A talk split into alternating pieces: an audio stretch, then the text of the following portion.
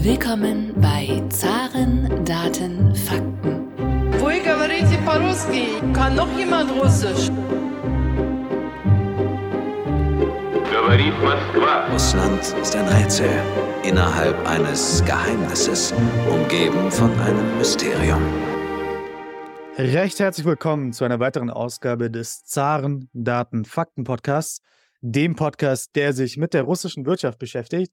mein Name ist Thomas Bayer für die Deutsch-Russische Auslandshandelskammer und heute haben wir wieder einmal einen fantastischen Gast, nämlich Volker Hellmeier ist zum dritten Mal zu Gast im Zarendaten Fakten Podcast. Er ist der ehemalige langjährige Chefanalyst der Bremer Landesbank und jetzige Chefvolkswirt der Netforce AG. Lieber Herr Hellmeier, wir haben schon etwas über die neuen Zahlen des Internationalen Währungsfonds geredet. Vielleicht können Sie uns da kurz einen Überblick geben. Was hat denn der Internationale Währungsfonds zur russischen Wirtschaft gesagt und vielleicht auch zur deutschen Wirtschaft? Was können wir da rausziehen? Also die Juli-Prognose, die zuletzt äh, im Raum stand vom IWF, wurde für Russland deutlich nach oben gesetzt. Zuletzt waren es 1,5 Prozent Wachstum für das laufende Jahr. Jetzt wurde es auf 2,2 Prozent hochgenommen. Das ist damit immer noch unter den Prognosen, die wir im Moment aus Moskau, auch seitens der Zentralbank und anderer Institutionen hören. Da wird eher eine 2,5 Prozent oder sogar noch etwas mehr gehandelt. Wenn wir uns die Prognoseanpassung des IWF seit letzten Jahres Oktober, also vor einem Jahr anschauen, für das laufende Jahr für Russland, dann musste der IWF hier immer wieder positiv nachlegen. Fakt ist heute mit 2,2 Prozent Wachstumsprognose liegt Russland äh, oberhalb der Marke der Industrienationen. Die liegt laut IWF bei 1,5 Prozent im Durchschnitt oberhalb der von den USA 2,1 Prozent. Nur ein Land in Europa, Spanien mit zweieinhalb Prozent. Die Prognose für das laufende Jahr liegt hier höher. Also das ist schon beachtlich vor dem Hintergrund eben der Maßnahmen, die gegen die russische Wirtschaft seitens der westlichen Gemeinschaft verfügt worden ist. Und äh, insofern wirft es Fragen auf, ob das Sanktionsregime nicht, wenn wir eben auf deutsche Daten schauen, denn die sind deutlich heruntergenommen worden äh, von Seiten des IWF und zwar um 0,2 Prozent nochmal auf minus 0,5 Prozent für das laufende Jahr, dann wirft es eben Fragen auf, ob dieses Sanktionsregime am Ende nicht vollkommen die Ziele verfehlt hat, die man sich seitens Brüssels, seitens Berlins und Paris gesetzt hat und übrigens auch seitens Londons und Washingtons. Ja, Sie haben schon gerade die Zwischenbilanz der Sanktionen gegen Russland angesprochen. Diese Sanktionen gibt es ja seit ungefähr 18 Monaten, etwas mehr fast schon. Ähm, in der ersten Episode, die wir aufgenommen haben, die war im Mai 2022, äh, da waren die Sanktionen ganz frisch.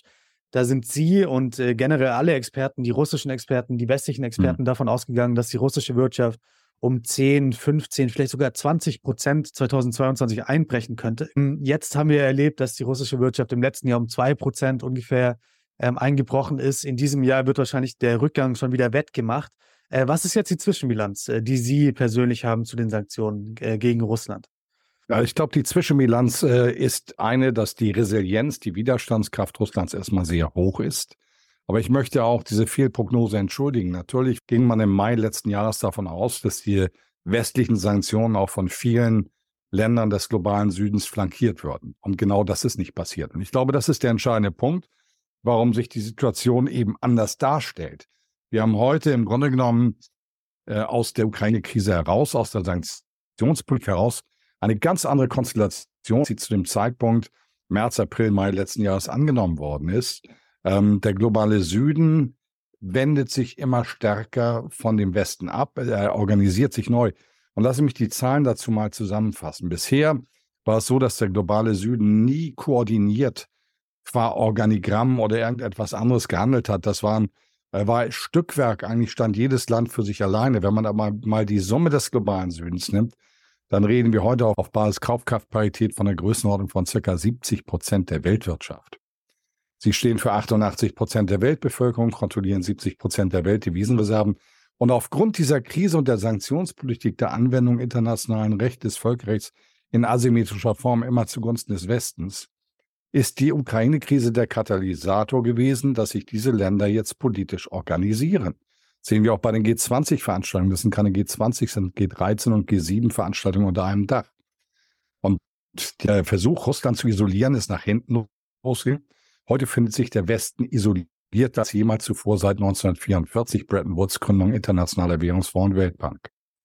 Und das ist der Schlüssel auch am Ende für den ökonomischen Erfolg. Das heißt, Russland war in der Lage, sich neue Vertriebswege für die eigenen Produkte, aber auch Beschaffungswege zu organisieren im Rahmen des globalen Südens, der übrigens auch technologisch heute viel weiter ist, als es vor 10, 20 Jahren war. Und das ist der Erklärungsansatz, warum die Situation sich jetzt anders darstellt. Und in meinen Augen ist das, was sich jetzt mit BRICS Plus entwickelt, im Januar treten ja diese sechs Länder mit ein, ist etwas ganz Beachtliches, was der Westen in seiner Signifikanz unterschätzt. Denn diese BRICS Plus Länder stehen dann für 37 Prozent der Weltwirtschaftsleistung, Basiskaufkraftparität, 46 Prozent der Weltbevölkerung und mehr noch 80 Prozent der aktuellen Ölproduktion. Das ist Leverage ohne Ende, weil auch der Westen ohne Öl nicht auskommt. Und der nächste Punkt, wo man sich geirrt hat im Westen, ist, dass man glaubte, dass, wie gesagt, mit, mit den Energiesanktionen eine Situation hergestellt werden kann, die Russland im Markt trifft. Fakt ist heute, und das sollten wir nicht vergessen, erstens, dass Russland weiter Gas liefert über die Sucha-Pipeline. Das sind am Tag ca. 40, 42 Millionen Kubikmeter, wenn sie nicht gerade in Revision ist, was bisweilen der Fall sein muss.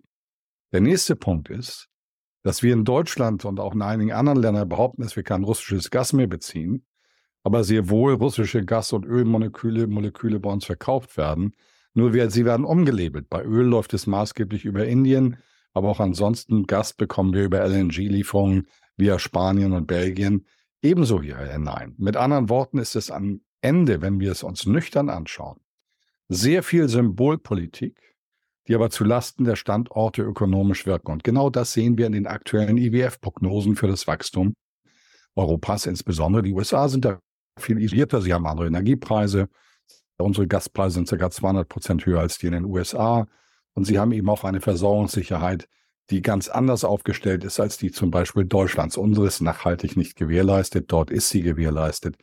Das sind alles Vorteile für den Standort USA und das erklärt auch die Divergenz zwischen den Wachstumsprognosen zwischen den USA, 2,1 Prozent fürs laufende Jahr, und die Eurozone mit 0,7 Prozent, wo aber Länder, die reformiert haben, wie Griechenland, Spanien, Portugal, die Liste übrigens anführen und Deutschland hat leider versäumt unter Merkel äh, unter der Kanzlerschaft Merkels, aber auch jetzt Scholz, Deutschland zu reformieren. Wenn man von den anderen Reformen fordert, dann ertüchtigen die sich und wir haben uns nicht ertüchtigt. Und dann darf man sich nicht wundern, dass Deutschland heute am Ende der Skala innerhalb Europas steht. Also das als Erklärungsansatz. Russland hat eine sehr aktive Politik gespielt, hat neue Beschaffungswege und neue Absatzwege gefunden, ist dort erfolgreich, gilt dort als ein zuverlässiger Partner und gilt auch als, als ein zuverlässiger Partner im Sinne der Schaffung einer multipolaren Welt, die auf gesetzesbasierter Ordnung äh, organisiert werden soll und nicht auf regelbasierter US-Ordnung, wo nach die, wo, wobei die USA sich nicht notwendig an die Regeln halten müssen. Also der Westen fordert ja eigentlich ein Unterordnungsprinzip ein, das für den globalen Süden eben auch dank der ökonomischen Situation nicht mehr gewährleistet ist. Und wenn wir über Anteile in der Weltwirtschaft reden, dann reden wir über Quantität. Jetzt können, sollten wir aber auch mal über Qualität reden. Die qualitativ sind die Wirtschaftsdaten, die wir heute aus dem globalen Süden bekommen, in einer Durchschnittsbetrachtung besser als die des Westens. Das war immer anders. Früher hatte der Westen Schnupfen und man bekam ökonomische Lungenentzündung im globalen Süden, im Südamerika-Krise, Asien-Krise und was es da nicht alles gegeben hat. Heute sind die Strukturdaten des globalen Südens in einer Durchschnittsbetrachtung besser. Sie haben hohe Devisen, sie haben geringere Haushaltsdefizite, sie haben aktive Handelsbilanzen weit übergehend. Das heißt, sie sind viel unabhängiger vom Westen, als es jemals zuvor der Fall war. Wir haben also eine quantitative Verschiebung zugunsten des globalen Südens, wir haben eine qualitative Verschiebung und wir haben darüber hinaus jetzt den Prozess gestartet, wo sich ein ernsthaftes Organigramm zur Interessenvertretung des globalen Südens entwickelt. Und das zahlt alles ein auf die Situation, in der Russland sich jetzt bewegt und auch weiter bewegen wird ökonomisch. Und damit sind die Vorzeichen für Russland, dass alle Rohstoffe hat, dass diese Welt in den nächsten 100 bis 200 Jahren braucht, ähm, verbessern sich die Vorzeichen für Russland deutlich. Sie haben gerade schon die BRICS-Erweiterung in Johannesburg angesprochen. Äh, Länder wie Saudi-Arabien, die Vereinigten Arabischen Emirate, Argentinien etc. sind BRICS äh, beigetreten oder werden BRICS äh, Anfang 2024 beitreten. Ihre Bewertung äh, unterschied sich jetzt radikal von den Experten, die wir in den letzten Folgen haben. Die haben uns gesagt, dass das eigentlich irrelevant ist. Das ist äh, eine heterogene Gruppe von Ländern, die eigentlich äh, verstritten sind, zum Teil Indien, China zum Beispiel, dass die eigentlich irrelevant sind in diesem Zusammenschluss. Ähm, jetzt haben Sie es ja anders bewertet und vielleicht können Sie es noch einmal ausführen, warum Sie das für relevant halten. Und es gab ja auch ähm, die Gerüchte oder es gab die Stimmen, äh, die zumindest gesagt haben, dass eventuell in der Zukunft eine äh, BRICS-Währung, eine Handelswährung vielleicht äh, ansteht, eine goldgedeckte BRICS-Handelswährung. Halten Sie das für vorstellbar? Und was erwarten Sie denn auch als die nächsten Schritte dieser neuen BRICS-Plus-Gruppe? Also zunächst einmal zu BRICS Plus und zu meiner alternierenden Meinung äh, bezüglich der anderen Experten. Es ist vollkommen richtig, was die Experten sagen, dass diese Ländergruppe heterogen ist. Das sind unterschiedliche politische Systeme, einerseits. Es gibt zwischen den Ländern, Beispiel Indien und China, Grenzdispute und auch andere weitere Gute. Es gibt aus der Historie heraus resultierende Differenzen und Divergenzen. Aber es gibt einen Punkt, den alle Länder eint. Und das ist, dass man mit dem Westen in der Form, wie der Westen eben mit diesen Ländern umgegangen ist, ist und da reden wir über die letzten 300 Jahre, inklusive Kolonialismus etc., dass man mit dem Westen durch ist, dass man dieses System der Unterordnung nicht weiter akzeptiert. Und das ist etwas, was für die Souveränität, für die Entwicklung dieser Länder selbst von höchster Bedeutung ist. Und es hat eine höhere Bedeutung als die Zwistigkeiten, die es gibt. Die lassen sich lösen, die können sogar fortbestehen, aber dieses Übergeordnete, das heißt, man muss das Ganze in eine Abstraktion packen, erste, zweite, dritte, vierte, fünfte Ebene, was diese Länder zusammenhält und zusammenhalten wird, ist der Wille zur Emanzipation, um endlich eine Augenhöhe zu generieren. Das ist übrigens etwas, was selbst Kanzler Scholz, wenn ich recht entsinne, am 15. Mai Berlin gesagt hat, dass diese Länder Augenhöhe wollen und man ist jetzt in einer ökonomischen, quantitativen und qualitativen Machtposition, das umzusetzen. Und wer glaubt, dass das nicht passiert, der wird eines Besseren belehrt werden. Ähm, es kommt ja dazu, dass äh, wenn wir mal Richtung USA, das ist ja die Führungsmacht des Westens, wenn wir uns die USA anschauen, dann haben wir einen inneren Zerfall der gesellschaftspolitischen Stabilität über die letzten Jahre gesehen, der erheblich ist, der auch das Potenzial dieses Landes einschränkt.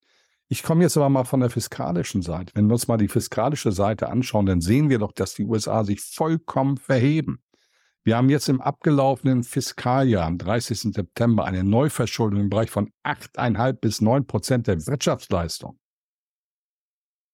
Und das sind Zahlen, die sind einfach auf Dauer nicht fortführbar, gerade vor dem Hintergrund, dass im internationalen Zahlungsverkehr, im Geschäftsverkehr die Rolle des Dollars sukzessive abnimmt. Solange man den Leitwährungsstatus äh, ohne Fragezeichen hatte, konnte man sich das leisten. Aber jetzt verändert sich diese Achse auf der der Leitwährungsstatus der USA äh, sich bewegt. Ähm, das Eis wird dort dünner und man hat gleichzeitig weiter diese extremen Haushaltsprobleme mit extrem hohe Außenhandelsdefizite in Größenordnung von 60 bis 70 Milliarden US-Dollar pro Monat. Also vor dem Hintergrund kann ich nur eins sagen, ähm, macht es für viele der aufstrebenden Länder des globalen Südens gar keinen Sinn, sich an die USA zu binden, weil deren Strukturdaten viel schlechter sind als die eigenen. Das sind ja alles Aspekte, die im Diskurs intellektuell hier gar nicht aufgearbeitet werden. Dasselbe gilt für Europa. Also wir, wir verlieren so viel ähm, Konkurrenzfähigkeit auch. Nehmen wir das, äh, den Standort Deutschland. Also wir haben eine Infrastruktur, die nicht zeitgemäß ist und, in, äh, und mittlerweile ein Defizit darstellt. Investitionsentscheidung bei uns. Wir haben ein Hochsteuersystem, das Investitionen unattraktiv macht. Wir haben ein Bürokratiemonster, da sind wir mit weltweit führend äh, das unternehmerisches Handeln auf jeden Fall einschränkt. Wir haben eine Bildungssituation, wo Deutschland beispielsweise nur noch vor Rumänien in Europa steht. Und äh, wir haben keine Energieversorgungssicherheit. Wir leben in einem energetischen Zeitalter. Ohne Energie geht nichts. Wir haben keine Konkurrenzfähigkeit in der Preislichkeit bei Energie. Und wir haben eine Anspruchsgesellschaft und nicht mehr Leistungsgesellschaft. Und die Leistungsgesellschaft hat eigentlich den Status, von dem wir heute leben geschaffen und jetzt erodieren wir ihn durch zu viel Anspruchsgesellschaft. Und vor dem Hintergrund ist, ist Europa, ist der Westen immer weniger attraktiv für die aufstrebenden Länder, die ganz anders vorgehen. Die bauen die modernsten Infrastrukturen, auch mit Chinas Hilfe, Belt and Road Initiative. Und das ist wichtig für einen Investitionsstandort. Und dabei ist es irrelevant, wem es gehört. Wichtig ist, dass es ökonomisch wirkt. Äh, dort gibt es Bildungshunger, da, dort gibt es Ehrgeiz der jungen Generation. Da redet man nicht über Work-Life-Balance, sondern da redet man über Erfolg. Ähm, also das, was uns auch mal stark gemacht hat. Und diesbezüglich gibt es also harte Fakten, quantitativ, qualitativ messbar. Aber es gibt auch diese weichen Fakten äh, der unterschiedlichen gesellschaftspolitischen Ausrichtungen in diesen Ländern. Und äh, das sind Themen, die in meinen Augen alle dafür sprechen, dass BRICS Plus, und es wird ja noch ein BRICS Plus Plus, da kommen ja noch zwei weitere 20 Länder wollen ja noch hinein, dass diese Struktur eine Struktur ist, die sicherlich nicht vergleichbar ist jetzt mit sowas wie der Europäischen Union, wo alles dann gleichgeschaltet nach außen thematisiert wird, wo es aber wesentliche Themen gibt, wo man absolut zusammenarbeitet, um dem Geist der Vereinten Nationen und auch der Gesetzmäßigkeit der Vereinten Nationen, nämlich äh, UN-Charta Artikel 2, die Souveränität und Selbstbestimmung der Länder weiter zu ermöglichen. Das ist Charta. Artikel 2 ist ja gerade die Grundlage an sich für die Erfolge, die wir im Zweiten Weltkrieg weltweit in der Ökonomie erzielt haben.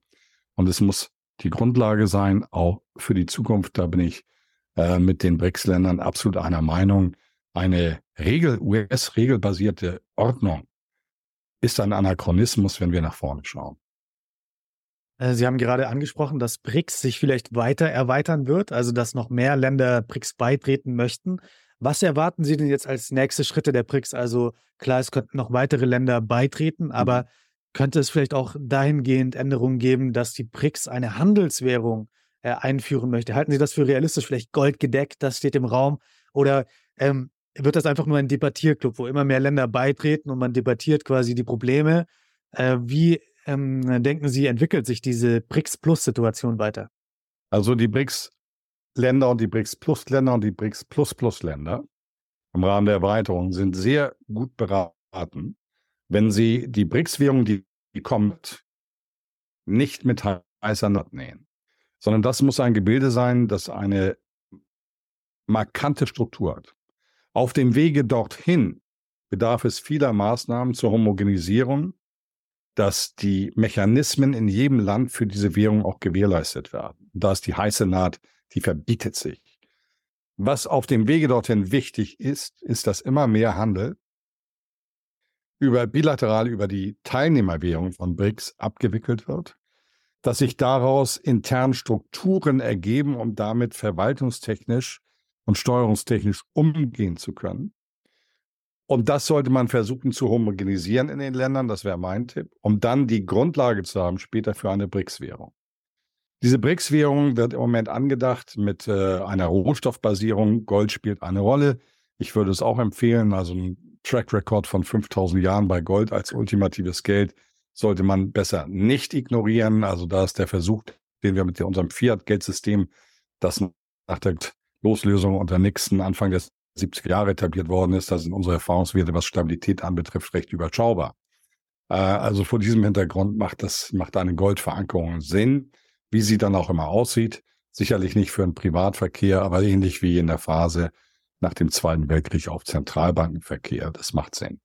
Äh, aber wie gesagt, ich empfehle hier, den BRICS-Ländern nicht zu schnelle Entscheidungen zu treffen, die halbgar sind, dann fällt einem das auf die Füße, sondern das muss ein solides Machwerk sein, und da sollte man sich Zeit lassen und so lange einfach die Verkehre über die eigenen Währungen leiten und die Infrastruktur in den Ländern schaffen, in einer Homogenität, dass die Grundlagen für eine BRICS damit sukzessive etabliert werden. Der nächste BRICS-Gipfel findet ja im Oktober 2024 in Kasan in der Republik Tatarstan in Russland statt. Ähm, jetzt ganz konkret ähm, können wir da noch nicht erwarten, dass es irgendwie Schritte gibt zur BRICS-Währung, sondern das ist ein Prozess, wenn ich es richtig verstehe, der wahrscheinlich einige Gipfel dauert. In einigen Jahren äh, könnte es dann zu dieser BRICS-Währung kommen. Und das ist jetzt nichts, was schnell passieren wird. Genau so. Also was jetzt erstmal verarbeitet werden muss von BRICS, ist die erste Erweiterung innerhalb des Organigramms. Eine Organisation dann, die allen Teilnehmern äh, auch die Möglichkeit gibt, sich zu beteiligen, Formate finden, die intern für alle Länder akzeptabel sind. Und das gilt dann auch für die fortgesetzte Erweiterung mit den anderen potenziellen 20 Ländern, die noch dabei sein wollen. Äh, und für mich ist erst in diesem Moment die Grundlage gegeben, um sich dann äh, um eine BRICS-Währung wirklich zu kümmern. Also für mich liegt die BRICS-Währung in einem Zeitraum von günstigstenfalls fünf Jahren, frostigst sind zehn Jahren. Aber der Weg dorthin wird einer sein, der eine Abkehr von westlichen Währungen mit sich bringt. Und das will ich auch nochmal erklären. Im Rahmen der Ukraine-Krise wurden Vermögen von Oligarchen, aber auch der russischen Zentralbank eingefroren. Und hier stellt sich die Frage, auf welcher Rechtsbasis das passiert. Und das ist meines Erachtens eine Situation, wo es gar keine Rechtsbasis dafür gibt. Denn wir befinden uns nicht in einem Kriegszustand seitens der Eurozone oder seitens der ähm, USA mit Russland, der vielleicht so etwas erlauben würde.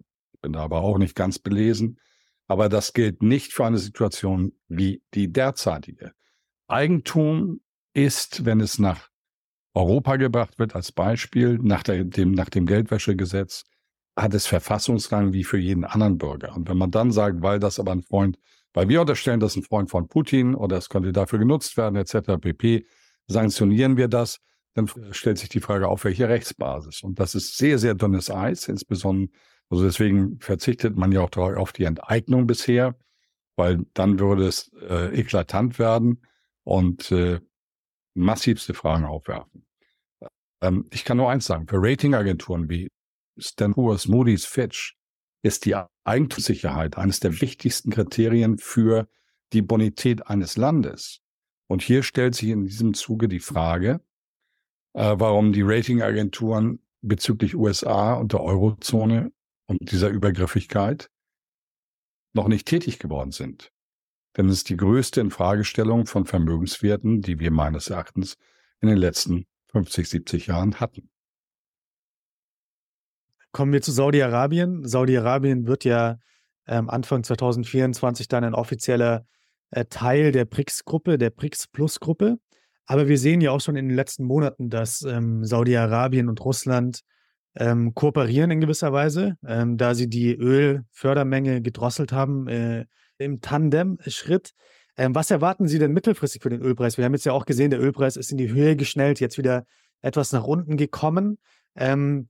Und warum, glauben Sie, wurde aus Saudi-Arabien ein Land, was ja lange Zeit ähm, mit Russland auf dem Ölmarkt konkurriert hat, ähm, jetzt ein Verbündeter auf dem Ölmarkt und man versucht da quasi den Ölpreis zusammen nach oben zu treiben. Was, was ist da passiert? Es ist viel passiert. Der Westen hat sich ja im Grunde genommen durch die äh, grüne Politik von Saudi-Arabien und den ölproduzierenden Ländern verabschiedet, perspektivisch. Das ist das Erste. Das heißt, ähm, der Westen ist nicht mehr der potenzielle Zukunftskunde. Das wird heute Afrika, Südamerika oder Asien ist es. Und damit ergibt sich auch der Zwang für das Geschäftsmodell der arabischen Länder, sich neu auszurichten. Und genau das ist passiert. Man hat sich neu ausgerichtet, deswegen auch BRICS Plus derzeit. Ähm, mehr noch, was man jetzt anders als zu reinen OPEC-Zeiten versteht, ist, dass man in einem gemeinsamen Boot sitzt. Und das war das, was ich eben schon mit BRICS, warum BRICS unterschätzt wird, angesprochen habe. Man hat mit BRICS Plus eine Kontrolle über 80 Prozent der Weltölreserven. Damit ist BRICS Plus potenter als OPEC jemals war. Und Russland und Saudi-Arabien haben es fertiggebracht, in der Spitze den Ölpreis jetzt im dritten Quartal um 25 Prozent nach oben zu be bewegen. Aber haben, haben weniger als 25 Prozent Produktionsreduktion gehabt. Das heißt, diese Politik stellt eine Verstetigung der Einkommensflows für die Erdöl exportierenden Länder dar.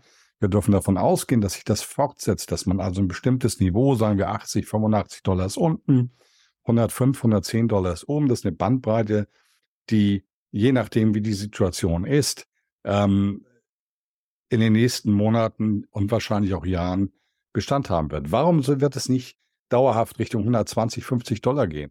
Weil BRICS Plus auch bedeutet, dass die nicht ölproduzierenden Länder des globalen Südens auch eine Chance haben müssen. Also dann reden wir von Verantwortung dieses, nennen wir es Kartell, Russland, Saudi-Arabien, auch für den Rest des globalen Südens. Und ich ist faszinierend, der Lackmustest steht aus, ob man dann oben eben auch bei 105, 110 die Mengen erhöht. Aber ich sehe grundsätzlich bei diesem Ansatz ein Preismanagement, das den Interessen der Erdöl exportierenden Länder entspricht, aber das eben auch der Situation im globalen Süden und den dort gegebenen Notwendigkeiten Rechnung trägt. Und dabei spielen die Interessen des Westens, und das ist die Kernaussage, für diese Länder keine entscheidende Rolle, so wie das früher war, weil wir uns verabschiedet haben von den Ländern zukünftig als potenzielle Nachfrager. Und damit ist unser Interesse nicht mehr so dominant, wie es früher mal war.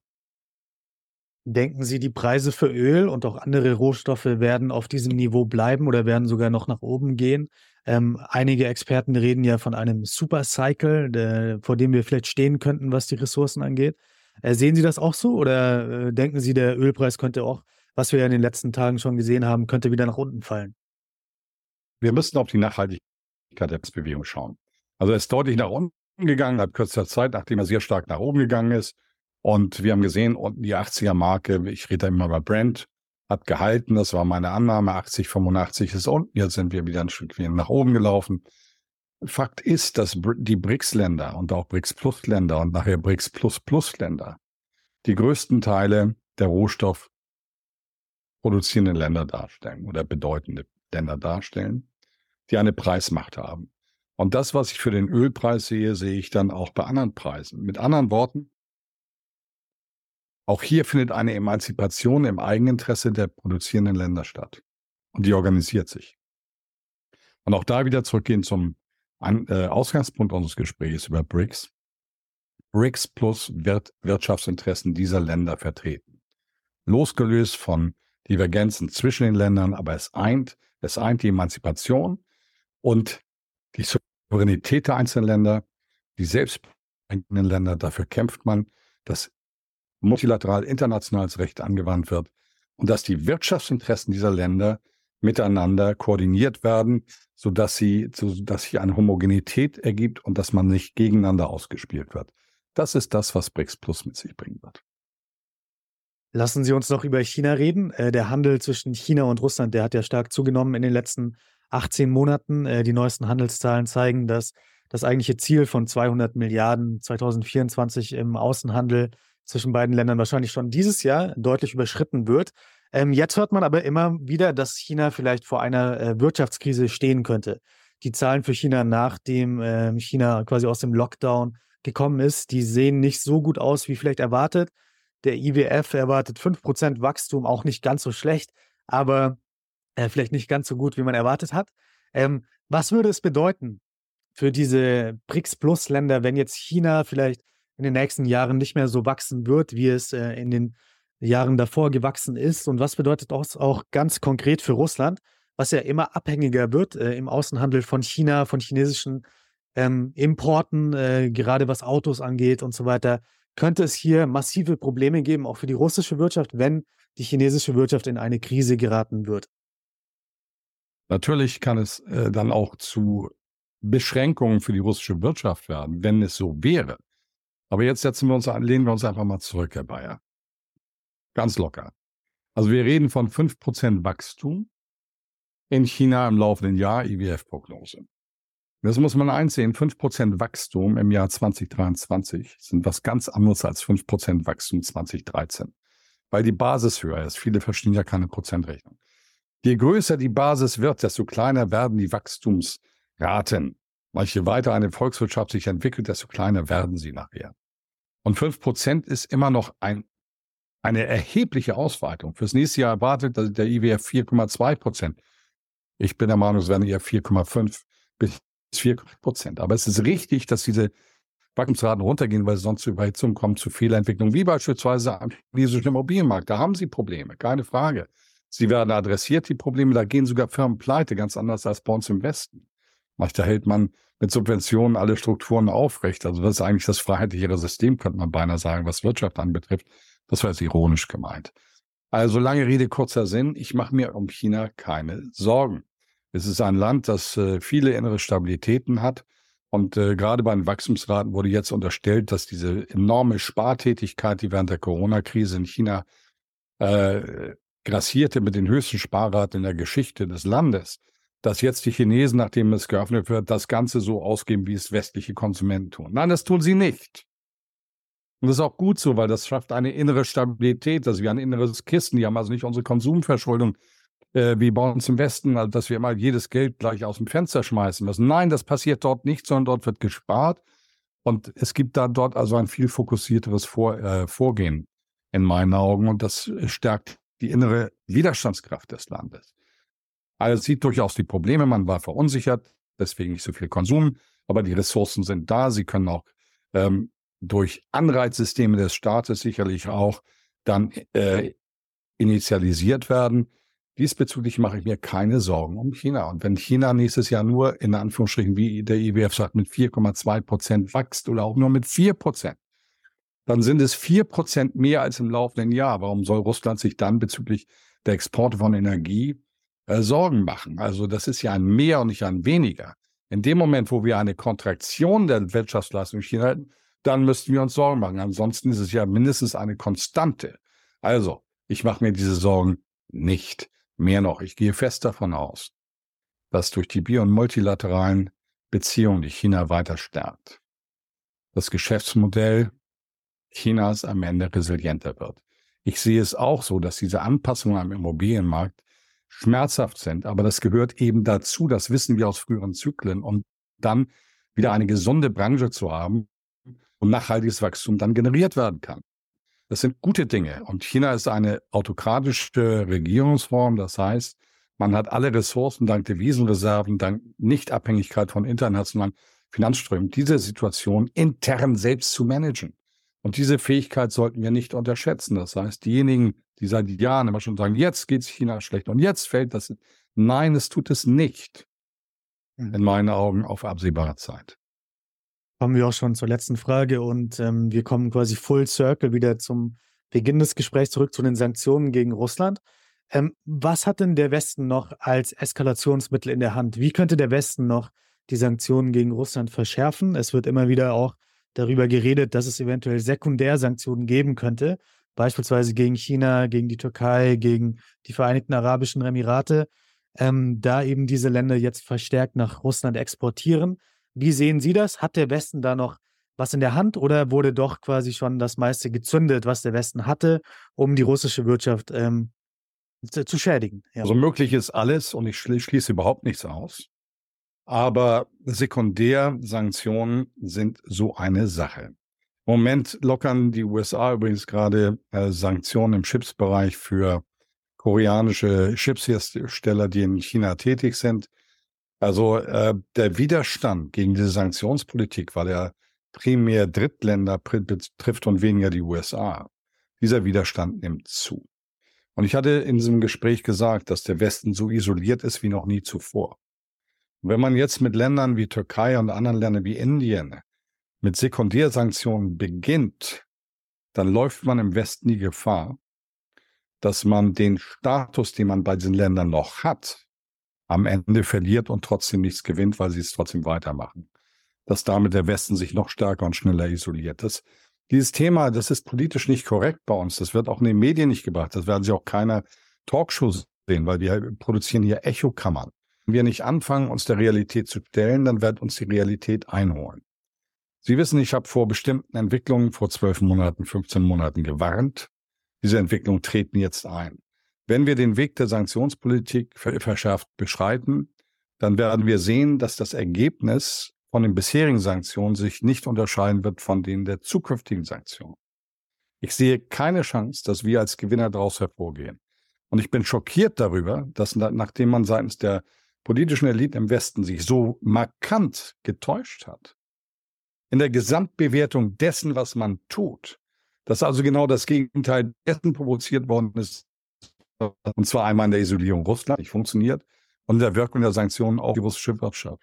Aber damit in Kauf nimmt, dass man die europäische Wirtschaft massiv schleift und auch, ein, äh, und auch gewisse Einschränkungen für die US-Wirtschaft damit einhergehen. Wenn man diese Dinge, diese, sich diesen Realitäten nicht stellt und glaubt, diese Rezepte weiter verschreiben zu müssen, dann wird der Patient Westen nicht gesünder, sondern wird er kränker. Und dafür brauche ich keine Raketenwissenschaft, kein politisches Studium, kein volkswirtschaftliches Studium, sondern für fünf Cent gesunden Menschenverstand. Lieber Herr Helmer, es war wieder eine große Freude, sich mit Ihnen auszutauschen. Wir haben den halben Globus heute äh, intellektuell bereist. China, Saudi-Arabien, Russland, äh, viele andere Länder waren auch dabei. Ähm, ich hoffe, wir können in der Zukunft diese ähm, Sachen weiter beobachten, wie sich das Ganze entwickelt mit BRICS Plus, vielleicht BRICS Plus Plus bald. Äh, wir beobachten das Ganze weiter und hoffentlich können wir in der Zukunft wieder einmal dazu ein Gespräch führen. Dankeschön. Herr Bayer, ich bedanke mich und ich wünsche der westlichen Welt Intelligenz, Intellektualität, um die Welt zu einer besseren zu machen. In dem Sinne, bis zum nächsten Mal. Danke.